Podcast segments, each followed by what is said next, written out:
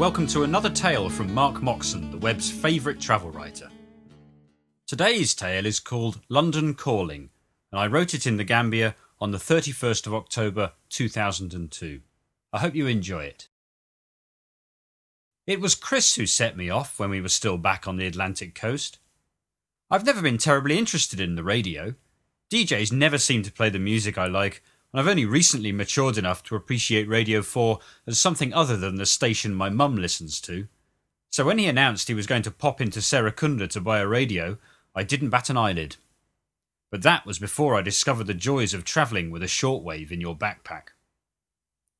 Chris returned that afternoon, 250 dalasi lighter and 200 grams heavier, and sitting down with a copy of the BBC magazine Focus in Africa, he started hunting the airwaves for entertainment. Hidden behind layers of static and rhythmic washing sounds, a voice struggled through the haze with, This is the BBC, before fading into the ether. That was enough to get me hooked. I'm not that bothered with the concept of actually listening to the World Service, but I do like the idea of spending hours trying to track down a signal from home. I've just spent the last year working amongst the multicultural staff of the World Service in Bush House, and the thought of being stranded in the middle of nowhere and being able to pick up signs of life from back home gives me a thrill. As a weapon against homesickness, it doesn't get much better than hearing from home, even if it's via the BBC. Chris's experiment was enough to persuade me into Serekunda the next day, but it was a Sunday and all the shops were shut.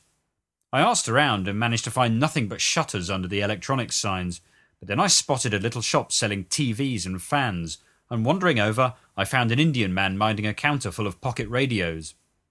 At first, he tried to convince me to pay 350 dalasi, but I told him I was going to pay 250 because that's what Chris had paid and that I wanted that model just there a multiple band model with a digital display, alarm clock, and a natty little carrying pouch.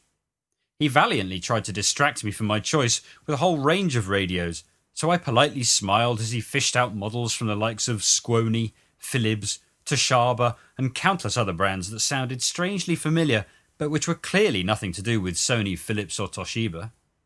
I guess the intellectual property laws in the Gambia aren't that sophisticated. Either that or nobody's counting.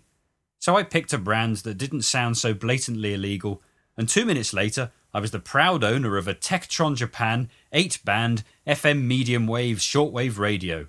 I couldn't wait to get it home.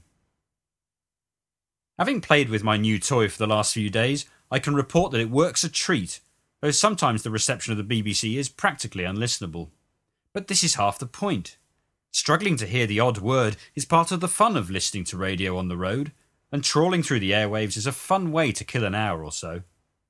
An added bonus is that as you move through the continent, the range of available channels changes completely, and in English speaking countries like the Gambia, the local stations are often in English, and if you're really lucky, they're in an English patois hybrid that's intelligible yet exotically African. I doubt it'll turn me into a radio fan back home, but having a radio is a hoot on the road. I am most definitely a convert.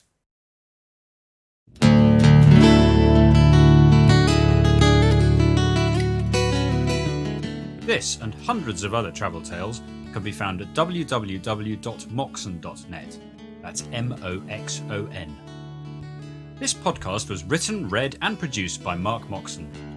The music was provided by the Podsafe Music Network at music.podshow.com. I do hope you've enjoyed it, and I look forward to reading to you again soon.